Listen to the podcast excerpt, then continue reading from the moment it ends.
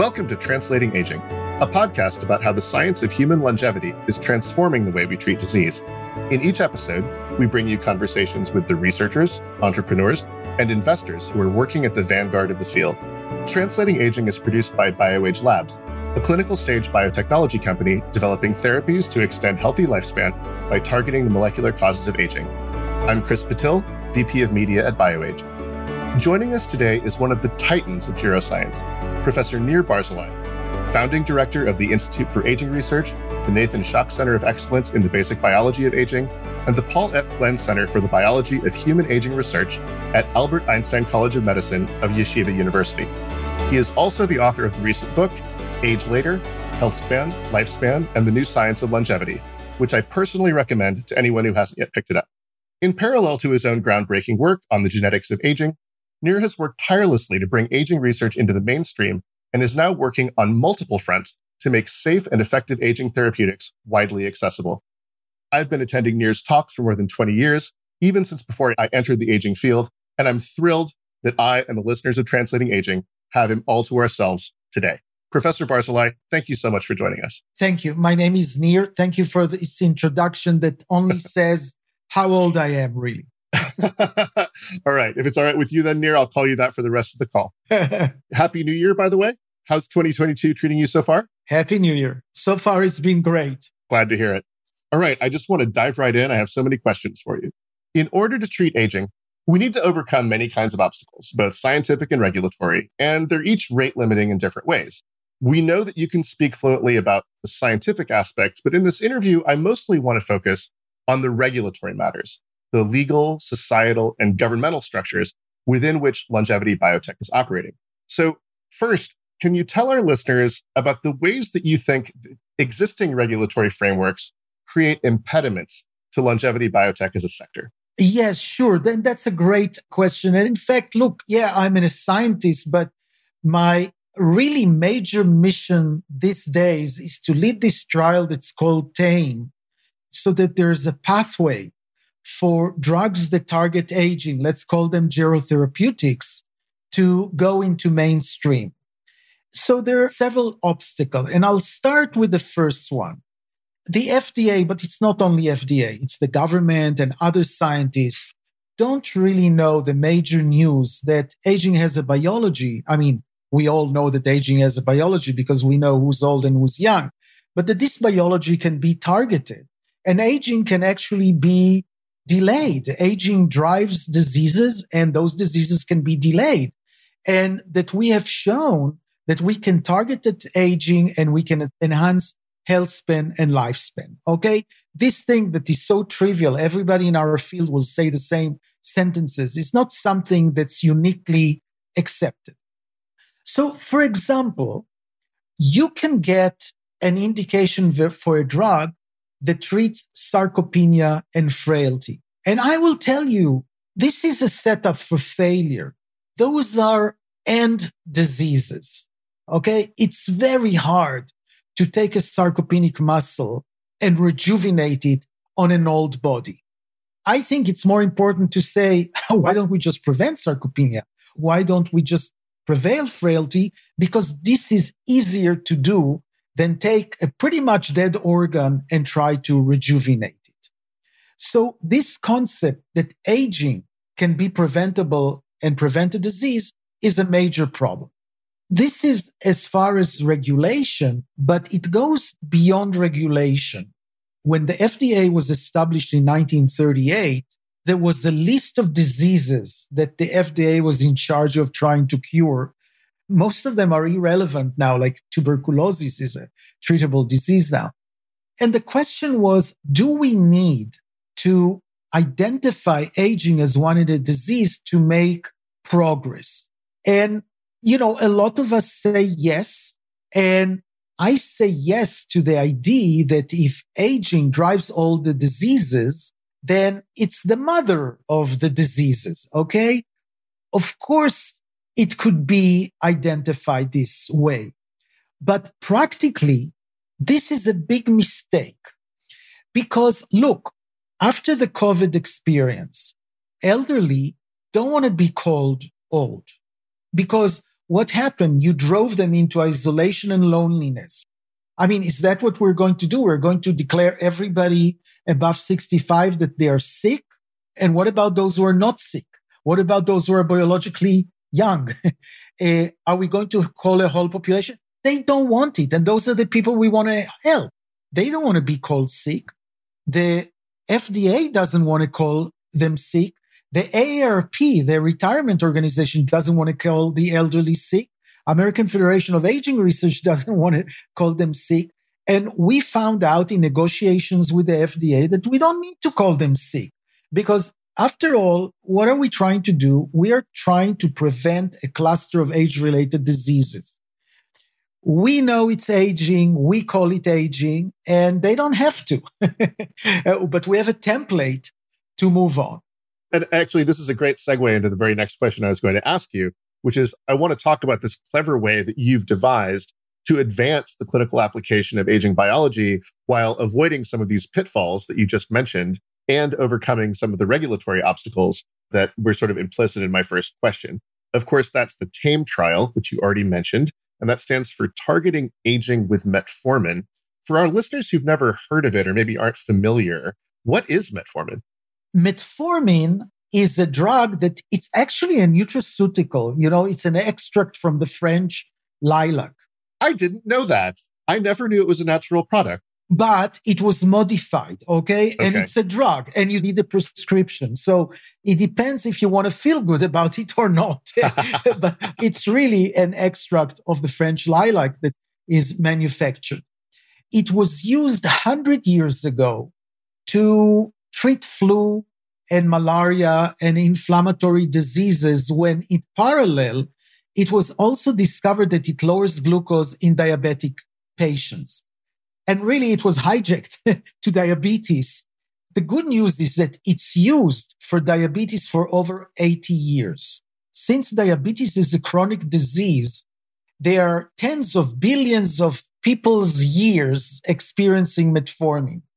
I don't think there's any drug that has been used more. And because of that, we know a lot about this drug. There are really two things that we need to know as major about this drug. A, when you give it to animals, they live healthier and longer. And B, when you give it to people in clinical studies or when you look in association studies, it has been decreasing all age related diseases, cardiovascular, cognitive and Alzheimer's, cancers, and it's even decreased mortality. And to be clear, this is in retrospective studies where people have gone and they've taken cohorts of people who've been on the drug and they've said, looking back over the last 20 years, these people have seem to have less of these diseases. Am I getting that right? No, oh. no, no. When I said clinical studies, I meant control studies. So Two examples. The diabetes prevention trial was giving metformin to people without diabetes and seeing if it prevents diabetes. It had a 30% effect. The study had to be ended early in order to allow the placebo to go on metformin. Another study is the UKPDS, where the UKPDS is a big UK study that was comparing the effects on metformin versus insulin or sulfonylureas, which is other drugs to treat diabetes. Again, a clinical study and metformin had benefits on cardiovascular outcomes. There are clinical studies on people with MCI, that's mild cognitive impairment, that without diabetes, people without diabetes, they got metformin for in one study for six months, in another study for a year, and they showed improvement in some cognitive domains. So there are clinical studies and there are association studies. The, I think the very convincing association studies are on cancer. There are about 250 papers now about patients on metformin and all of them are showing the same thing that people on metformin have less 30% less of any cancer maybe prostate cancer is not definitively but almost all other cancers are less with people who take metformin. So I'm just protecting. It's not that it's noticed by association studies that are known to be complicated and not always predictive. those are clinical studies. In fact, I would say that every part of the study that we do in TAME has been done for a single disease, but we're doing for all of them together. This is a great time to talk about what the actual trial protocol is. How will you be targeting aging with metformin and what will you be reading out? So we're going to take about 3,000 people. We might extend it to 3,500 post COVID calculations, but 3,000 to 3,500 people in 14 to 16 centers in the United States. And 3,000 people will be divided to placebo and metformin and we followed up for up to six years. We ask for funding for six years. It might happen earlier. I hope he does. And the primary outcome that the FDA wants to see is that we move a cluster of disease. In other words, if the cluster of disease will happen in control, it will be prevented or delayed in people on metformin. So it's the time until events. The really cool thing about this study, which is really different than any other study, is that since we're coming from an aging perspective, since aging is driving this disease, we don't know which disease you're going to get next. If your mother is diabetic and you're obese, you'll get diabetes next. But we're agnostic.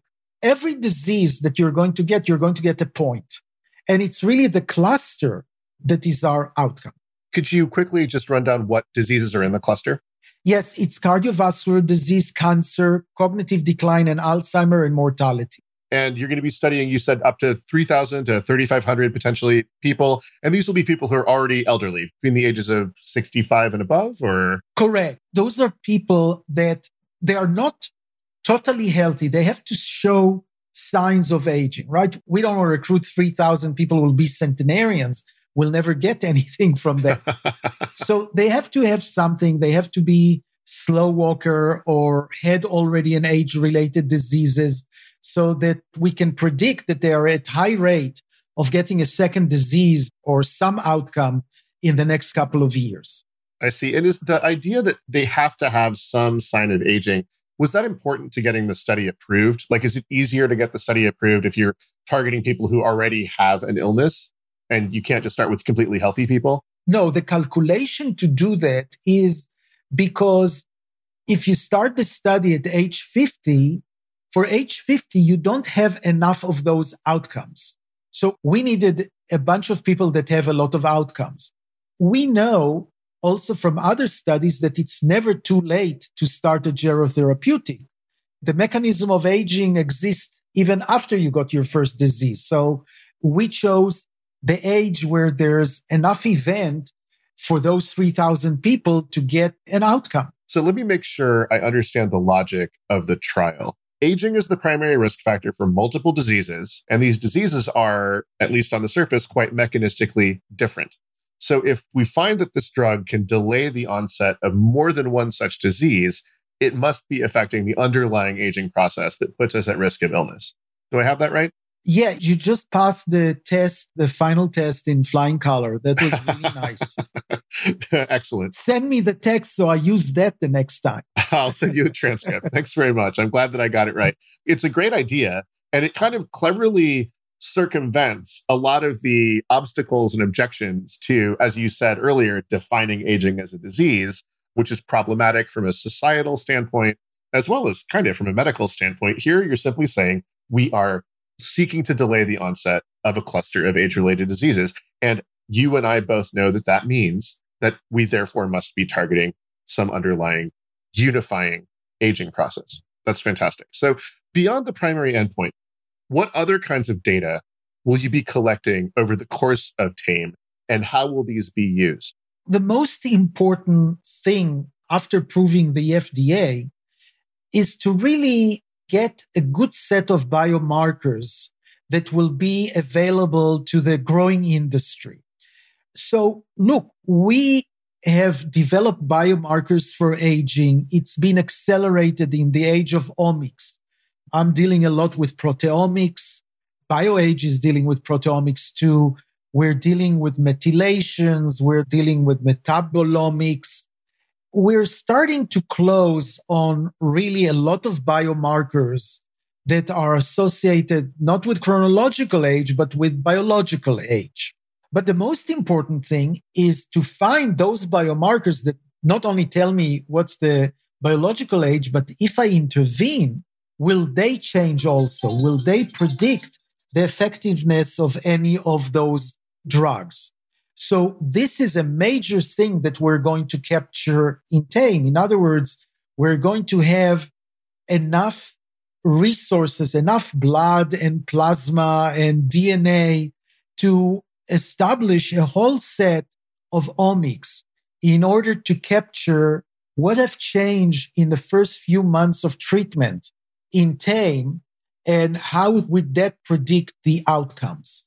And I think this is really important because you cannot do what we're doing. It's a phase three trial, basically. You cannot do it for any drug because it's a, you know, kind of a billion dollar investment. And we know that 95% of those studies fail. So we need to have some biomarker that we can do a phase two study over a couple of months and show that indeed it changes biomarkers for aging. And therefore it makes sense to go and try the drug in a phase three trial. What is the planned use and distribution of these biomarker data that you collect is the idea that they're going to become available for licensing by pharmaceutical companies. Are they going to become publicly available in some sense? Like, how will they be useful to academic research as well as to industry research? Well, no, they're not going to be commercialized. They're going to be available. First of all, they'll have to be a consensus, and scientists will have to look at them very well. We'll probably have arguments of stuff, but they're going to be posted as soon as we can.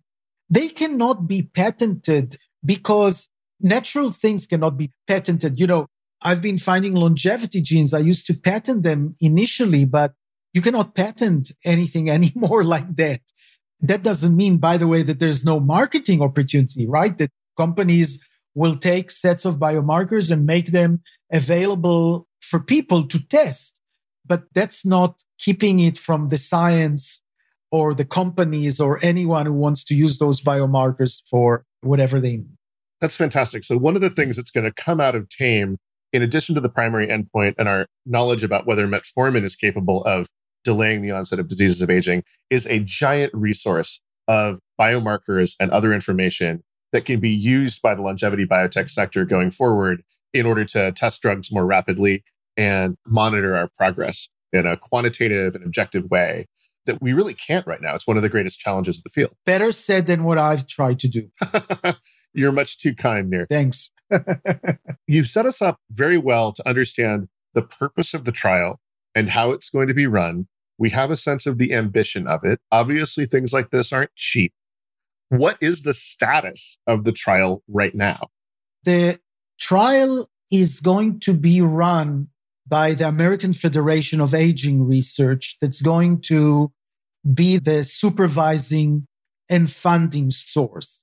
The money itself comes from a source that I cannot reveal now for lots of reasons. And the trial will start, first of all, when COVID is over, which one of the, you know, this study was delayed several times. We lost funders for a variety of reasons. And then COVID started. And we were lucky in a way. Well, we might have been lucky. You know, around the world, there are nine studies that showed that people on metformin had less hospitalization and less mortality from COVID if they were on metformin. I mean, that's not surprising. Actually, if we believe that metformin is a broad spectrum, I know you don't like the word anti aging, but a broad spectrum geroprotector. Right you would expect it to have positive outcomes on the aging immune system, which, as we know, the deterioration of immunity over the course of aging makes elderly people particularly susceptible to COVID to the point that many people have called it a disease of aging. So it's not surprising to me those studies gave those results. It's also not surprising to me that COVID caused problems with your study. As an employee of a company that's running clinical trials right now during the era of COVID, it has really gummed up the works around the world. So I can totally see the advantage of waiting a little while. But I want to go back to something that you said. You're playing your funder close to the vest, but it sounded like you implied that the funding is set and ready to go for whenever the study is ready to start. Am I hearing that correctly? Yeah. And as you said it so carefully, I'll add that the money is not in the bank yet, but we're comfortable that it's in transit. so, but it's not in the bank. Okay. So I see. So the order of events then is by some definition, the pandemic will end. The definition of the end of the pandemic is a bit slippery as it transitions into something resembling more like endemic seasonal flu. But at some point, we'll say, okay, the pandemic is over enough that we can go ahead with this trial. And then the next step will be this big check will clear and you'll say the money is now in the bank. And then AFAR and 14 plus centers who are going to be running the, the trial will start recruiting patients. Is that the order of events? Yes. How long after the trial starts, and let's say the start day is the day the first, first patient is enrolled, how long after that do you hope to see interim results? You know, it's hard, Yogi Berra, right? It's hard to make predictions in particular about the future. and I'm known as optimist. And so I'm thinking, boy, we could do it in a little bit over four years. But the truth is, we don't know. I'm pretty confident that six years are enough, but I'm really hoping that it'll be before. okay. So you have a six year kind of plan for the study. You're hoping that the data are strong, the effect size is large enough that you can start making calls earlier than that. But obviously, the reason why we have to do studies is we don't know what the results are going to be yet. Right. Right. So, okay. I understand that you're an optimist and I appreciate you making that qualification. So you're now, everyone knows that Nir is optimistic. Let's imagine ourselves now a few years in the future at that four or six year time point when the results are in. And let's further imagine that the results are positive. What happens next? I think what will happen next, and by the way, I should tell you it's happening now. A large percentage, what is large percentage? Mm-hmm. More than 1% of the population, probably of the elderly population, is probably already taking metformin. The sales of metformin around the world has increased by 50% in the last years. And it's not because diabetes is increased by 50%. So a lot of people are trying that. I know just me and my colleagues know it just because of the number of emails that we're getting either to prescribe metformin or the cuter one are we would like to volunteer for the study as long as we're not on the placebo, right? so, people are interested and I think what will happen next is that healthcare providers will be eager to implement it. And why? Because metformin is so cheap. You know, the problem with healthcare providers is new drugs that are costing a lot of money.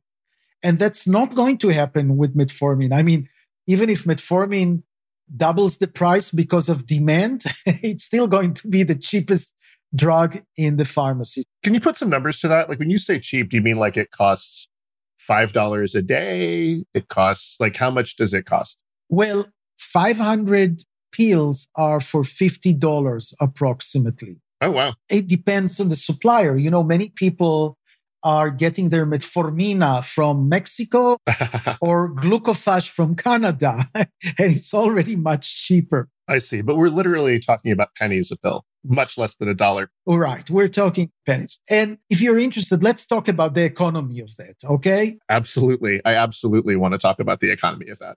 So let's start with this fact. There's a study out this year by professor of economy in London School of Economy his name is Andrew Scott. I can forward the paper to you. I have it on my desk right now, and I've been in correspondence with Andrew. Yes, absolutely. Go ahead. Let me tell you, it's very difficult to understand. I spent time with Andrew. I tried to talk with the reviewers of the paper that couldn't explain to me what's in the paper. Andrew Scott explained it to me, and I'll tell it very simply. We were always looking at the medical expenses in the last two years of life. And for example, in centenarians, and I'm studying centenarians, it's third the cost compared to what you spend on 70 years old. This is CDC data. So there's a lot of saving by being healthy, healthy and dying with a contraction of morbidity, you know, not being sick at the end of life. So Andrew Scott basically said, Hey, you're really underestimating it. Why? He said, because, you know, if you're going to contribute a year or two of health span, then there are other things that happen. It's not only that they're not sick, but they're going to travel. They're going to buy gadgets. They're going to buy, I don't know, house for their kids. The value, the economical value of those people is immense. And, you know, 40% of the resources in the world, of the money in the world is owned by elderly people. So he said you underestimated and, and it really, it's trillions, 300 trillions of dollars in the next 10 years. Now he's doing another very cute thing. And that's why I mentioned it. He took all the data from our study, from our grant, really. And he calculated and he shows that people who will be on metformin in my study, they're going to benefit from not having cancer, not having diabetes, not having cognitive function, or you know, less of them, of course. So you add those up. And then you also add up the additional value because those guys are going to be out there spending money. and so he calculates that for the 1500 people basically that are taking metformin, we're going to save $150 million of value. The study is going to cost us $50 million. So we're actually contributing $100 million to the economy by doing this study. wow. I think when uh, healthcare providers will see that, they'll say, sure, sure, get on metformin and we'll start cutting costs and making more money, right? Cutting costs on health and making more, more money. This is one way to look at it. Now, there's another way to look at it, and let me make a provocation here. Because, you know, it's not only about people who are 65 years and older, it's about people who survive cancer and they're aging rapidly because we just give them radiation, right? And chemotherapy that ages them. Children with cancer get heart attacks sometimes at age 35. They're rapidly aging. People with HIV get diseases 10 years before their age disabled people, but poor people too, because poor people, they're interacting less with two major things. Their nutrition is bad. Not that they don't have food, they don't have the right kind of food, right? They don't eat fish, they don't eat fruits and vegetables. And also, they don't exercise because they cannot afford a gym, or maybe gym is not in their neighborhood, and they cannot afford buying a, you know, whatever machines. So if you think of it if you want to spend money in order to buy better food and provide it to, to the poor people, and by the way, also convince them that this food that they don't like is something that they should eat anyhow, okay, you're going to spend a lot of money. If you want to build gyms and make them exercise, you're going to spend a lot of money. But if you give them metformin, you're going to spend $100,000 for every $1 of metformin to make it equal with the other interventions. Now, please understand, it's a provocation. I don't really want anybody to say we should find a way to pass nutrition and exercise. I'm talking from a value perspective. Right. It's a thought experiment that illustrates the point. I think that you are describing a world in which the TAME trial's positive results, if positive they are, really lead to a transformation in the way we think about diseases of aging. We adopt a more preventative approach and we recruit providers simply because the value proposition is so obvious. Healthcare providers are going to get on board and start encouraging patients to get on this medication and hopefully reap not only economic, but also health benefits for lots and lots of people. And that sounds fantastic. So a related question is do you think that in a world where TAME has yielded positive results, that this leads to a series of other similar trials of other drugs with similar endpoints to TAME? Yes. Part of the idea of TAME is to have a template so that any company that has a medication, they can use exactly our template and make basically the same investment in phase three trial. I would tell you that because we use only 3,000 people or 3,500 people, for any single disease, you would need to do study in more than 12,000 people. With diabetes, you have to do enough trial to show that there is a cardiovascular outcome. So we're giving a template that is going to be much more affordable for people to do that. Another point I want to make, we're preparing exactly paper. We, we actually submit, there's a paper in review where we looked at all FDA approved drugs that have a geroscience sign of them. In other words, every drug that showed to extend lifespan in a mice or in an animal model, uh, actually, no, in a mammalian, in mice or rats. And we think that there'll be several tame like trials in parallel to this tame trial because I think maybe pharmaceutical will be interested to increase their drug purposes and definitions. So maybe that will happen in parallel too. So I want to shift gears a little bit. It's clear from the conversation we've had thus far that tame is kind of a clever way to play within the existing regulatory framework, but ultimately result in an expansion of that framework. And what I want to talk about for the next little while is you're already very invested in other efforts to expand kind of the regulatory and legal framework for putting aging therapeutics into the clinic. You're one of the founders of the Longevity Biotech Association, which is an alliance of founders and scientists and investors who are working to develop therapies that treat the root causes of aging. And in this vein, I should mention that the CEO of BioAge, Dr. Kristen Fortney, is also one of the founding members of the LBA. The group has an ambitious mission, and two of the main aspects of that are to educate the government, media, and public, and to work with regulators. Those are obviously related to each other. The educational mission is important to the work with regulators. What I want to invite you to talk about now is how is the Longevity Biotech Association going to achieve those goals? What happens first? Actually, we launched this association just in November in London. And those Fortney and Kristen and some of the founder are going to have our initial work meeting next week.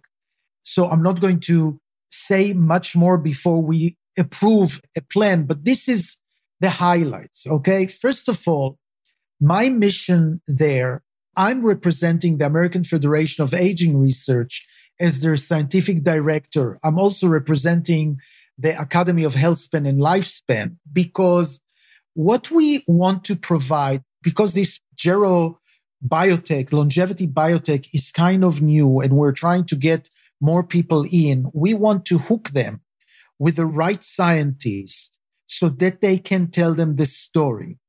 And the reason that is very important is because we have those hallmarks of aging seven to nine hallmarks of aging. We all agree that there are several hallmarks of aging. We're still arguing if there are seven or nine or which, if there are a hierarchy between them. But to be a hallmark of aging, you had to show that something goes wrong with aging.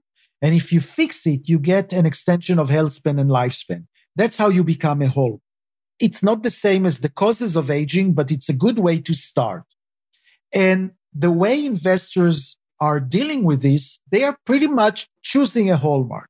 So investors will come and say, Hey, what's your favorite hallmark? And I said, well, if I had eight daughters, I wouldn't tell you who's my favorite daughter. so tell me what you want to hear about, and I'll tell you what you need to know. So we can assign expertise and educate the investors on the science and the hope and promise of a certain hallmark or a certain approach. So that's about how do we recruit intelligently more people. The second thing that we have to deal with is the facts that there are standards that we have to talk about. So, for example, if you want to get all the way to longevity, it's a longer runway. Okay. Your company needs a longer runway than to get just to a simple disease. So you have to think about the standards. You have to think about what it means to go to longevity, what resources you have, how do you talk with your investors in each company, and what are other things that are industry specific.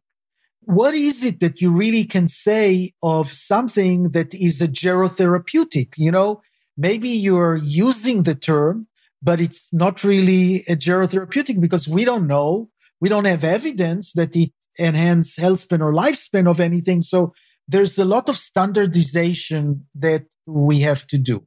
The third thing is education. And one of the things we were considering to do and we decided not to is to do lobbying.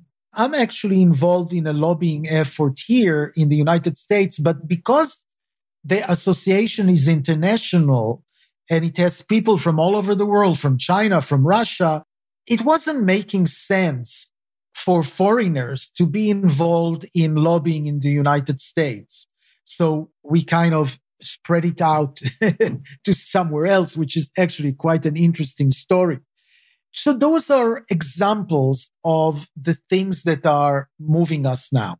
That's a really nice statement of mission. And I understand that you don't want to talk about what happens first before you have your meeting next week with the leadership of the organization.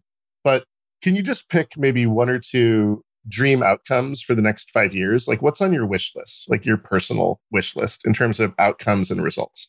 Oh, yeah. Look, it's very simple. The total money in longevity biotech is estimated to be $12 billion.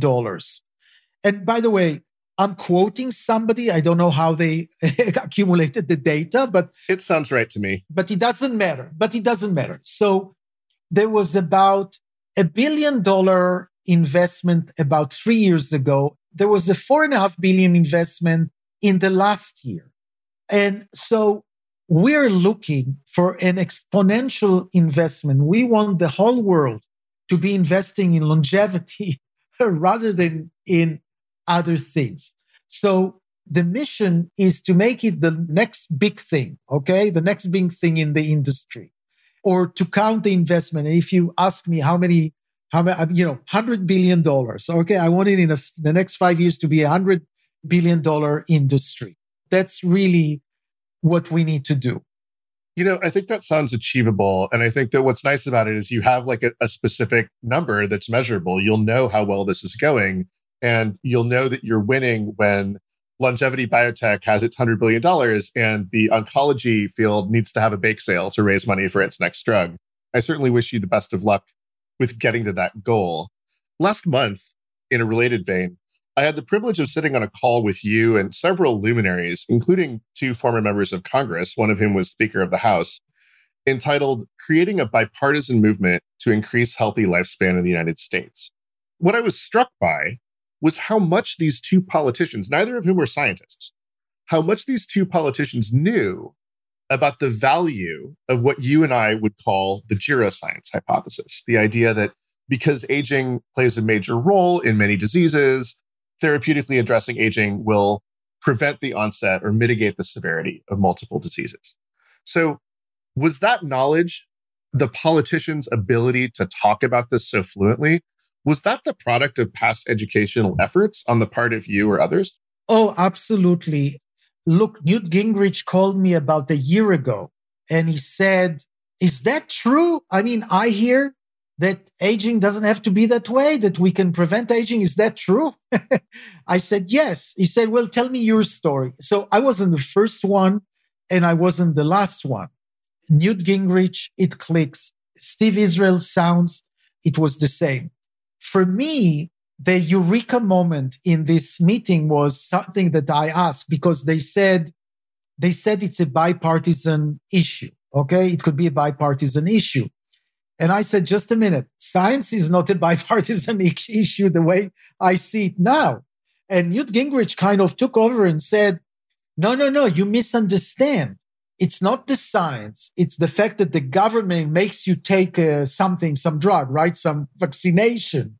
He said, but if we're going to hit aging, it's going to be bipartisan because you are not making people take it, right? If you want to, you take it. If you don't, you don't take it, which I hope that's true. They also said something interesting that all member of Congress, whether they are far right or far left, need to show that they work with across the aisle.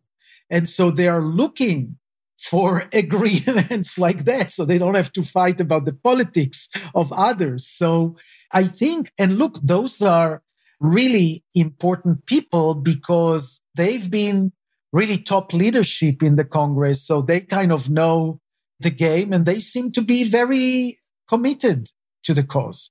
That was my impression as well. And what I wanted to ask you about is in your interactions with politicians and people in government who are policymakers, you talked about your one eureka moment about framing the issue in a way that was palatable to people on both sides of the aisle. But what other aspects of the conversation with government are challenging that are harder than you expected them to be and are obstacles that you feel like still need to be overcome? So I was meeting about TAME, and that was probably five years ago, Senator Cochran from Mississippi, who was the actually the head of the Ways and, and Means Committee. So he's, you know, probably the most important senator from a financial, right, from an influential point of view. So I learned some things. And the first one was the preparation. The politicians have to sign few things. And the first is, is it good for their states? so with Cochran, I said, you know, you're in Mississippi, the rate of death from cardiovascular cancer, all those diseases is the highest in the country. Okay. The rate of obesity is the highest in the country. And there's less metformin usage in your state than any other state. and Senator Cochran said, What's the problem of my people? What is the problem of my people? I said, Senator Cochran, your people are victims. They're victims for the good food of Mississippi. they cannot help but eat a lot of the good meal of Mississippi. And he was so happy. He said, I will, I'm going to use it. They are victims. They are victims of the good food. But the point is that when you're a lobbyist, I discovered when you're a lobbyist, you have to be really to prepare. You have to check what's good for the for your people? If it's good for your people or for your party i guess then you move to the nation and the world. So you know one of the things we're trying to get a senator from pennsylvania involved and we've identified a really good geroscience scientist in university of pennsylvania. So you know we'll have to check and educate people to do the right uh, pitch when we get to that yeah, there's this old saying in the US that all politics is local. And what you're telling me is very consistent with that. By the way, there's another lesson that I learned. So, Senator Cochran, so what are they doing? You know, he didn't come and say, you know what, I'm doing the budget. I'm just going to put $50 million from it for me, right? he said, you know, you should go to the Department of Defense. Department of Defense, everybody knows has a lot of money you can get extra things through there. Okay. So we went to the Department of Defense, but there was another set of problems that we're not prepared to, right? Because they do have a list of diseases that they are ready to treat, but aging wasn't part of it, right? So we try to be wise about it and say, you know, you have diabetes. Well, a drug that treats diabetes actually also prevents other diseases. It didn't go well because it wasn't diabetes. Your LBA is an example of the field helping itself. All right. Are there other things? Are there other initiatives that you can imagine that haven't gotten off the ground yet, that haven't gotten started? Are there things that the industry, that the sector, the field should be doing to help ourselves that we haven't yet started to do? So I'm focusing mainly on getting enough money to enhance the pipeline. Look, as I said before, we have hallmarks for aging, but those hallmarks is not equivalent to the mechanism of aging. I'll give an example, you know, because people know about rapamycin and rapamycin is an mTOR inhibitor and uh, mTOR increases with aging. So when you give a mTOR inhibitor, you get better health span and lifespan. But that doesn't explain why mTOR increases with aging. Okay, we're not there yet. we're trying to get more things, more upstream and downstream things. So we need much more science. And we have to get A, more money to the science of the biology of aging, and B, we need to get more people to do this science because most of the scientists are not geroscientists. And we need to pick the people that actually have the capacity to enhance our field. We need more regeneration people. We need more stem cell people.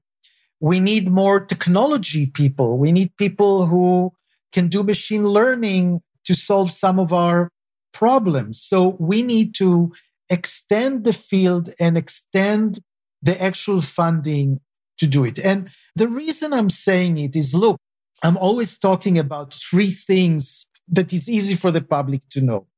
One is the Dorian Gray scenario, right? Dorian Gray was not aging, but when he looked at the mirror, he saw his true age. By the way, you should try it. It's working for me. I'm looking at myself in Zoom and I'm saying, oh, I'm much younger. That's a Dorian Gray picture. Okay. And this is kind of what we're doing. We're trying to take us at our age and stop and delay aging as much as we can. Scenario two is the Wolverines or the fountain of youth is to take old people and make them young again. And I'll tell you, this is not going to happen, at least not in a foreseeable future. It's like what I talked about uh, sarcopenia that is too late. But actually, senolytic is an example for something that takes, at least at mice, they are very old. You give them senolytics and their health span is improving, although their lifespan has not. okay. But taking a person into a pool and then he comes young out is not going to happen. So the third scenario that I think is really the ultimate scenario is the Peter Pan scenario. Peter Pan doesn't grow old. And I think the idea that will soon, still to be defined what soon, will have an ability maybe to take a 20 year old person and basically rejuvenate him every month or every year and repeat it. So we delay aging enough in order to really pass a lot of the stages of diseases and maybe break the maximal lifespan of humans that is about 115. Those are things that we're talking about. And, and, by the way, I think the Peter Pan eventually will be the easiest thing to do. I think it's probably technically going to be the easiest thing to do. But what we need to do is to work all on of that in parallel. Okay. It's not that we're saying, let's just do what we think is good for the next, you know, to get to 115. I think we used to use our science in order to start advancing them. And there'll be crossovers probably with time also. That's fantastic. Well, I think I join our listeners in saying that we wish you and the other people working in the field the greatest possible success with those endeavors. Professor Nir Barzilai, thank you so much for your time and thoughts today. Thank you so much. And for your organization, you've done really great leadership, took really great leadership role in this field. And I appreciate that. And that's why it's such a pleasure to be with you. I know that Kristen and the rest of the leadership at BioAge will be really proud to hear that you said that. Many thanks as well to our listeners and subscribers.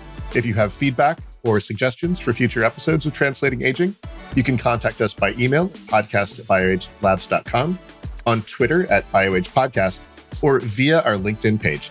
You can also follow our sponsor, BioAge Labs, on Twitter and LinkedIn. We'll see you next time.